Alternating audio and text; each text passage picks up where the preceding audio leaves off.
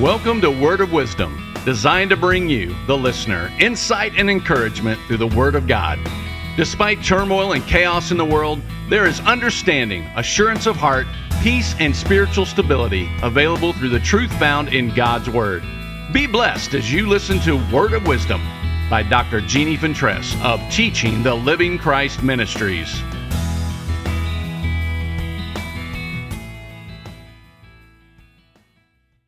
Thank you. This week we've been tackling some specific directives from 1 Thessalonians 5. In verse 16, it's great to find encouragement, and it says in the King James, Rejoice evermore. Now, this is right in the midst of some pretty serious behavior requirements, and I find it refreshing that we should and can, in spite of anything, be a people who rejoice and express genuine joy. I was running references when I found in my Thompson chain the listing of scriptures relating to the duty of joy. Now, that was really interesting to me to hear that there is a duty to rejoice and live a joyful life. In Psalms 5:11 we read, "But let all those who take refuge and put their trust in you rejoice. Let them ever sing and shout for joy because you make a covering over them and defend them. Let those also who love your name be joyful in you and be in high spirits." Now I like that scripture. How can we though when we look around at the chaos and uncertainty be in high spirits? Well, I think it's because we have a higher understanding of what it means to be in relationship with the creator of this universe through his son Jesus Christ and have the gift of his Holy Spirit living and guiding us throughout our life on this earth. If I'm having physical problems or pain or facing tragedy or needing a job or struggling with my finances, how can I express or muster up the feeling of joy and then perpetually rejoice? Good question. It's when we realize that joy is not due to our circumstances, but a result of our faith in our God.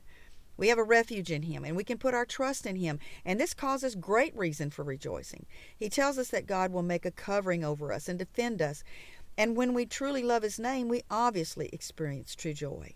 The duty of joy is further expressed in that same scripture in 1 Thessalonians 5:16 out of the amplified. Be happy in your faith and rejoice and be glad-hearted continually always. Well, what does this, what does this world see when they look at us? Do they see a happy people who are enjoying their faith and their relationship with the Lord? I can truly say that living for Jesus is completely joyful and full of adventure. It is never dull or, or, boring. And I can tell you that more joy is yet to come, and it comes from the bounty our Lord has provided for his children who love him. Isaiah 12:3 says, "Therefore, with joy shall we draw water out of the wells of salvation."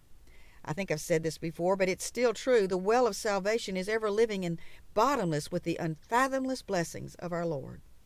Let's conclude our word of wisdom today with a quote from Zephaniah 3:16 and 17. Let not your hand sink down. The Lord your God is in the midst of you, a mighty one, a Savior who saves. He will rejoice over you with joy. He will rest in his love, and he will be silent and make no mention of past sins or even recall them. He will exult over you with singing. If he can rejoice over us, isn't that a good reason for us to rejoice?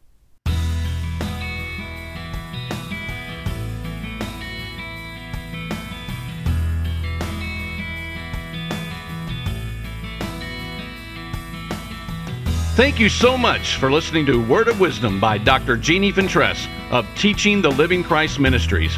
If you have benefited from this message and would like to partner with this ministry, it would be greatly appreciated. All donations are tax deductible.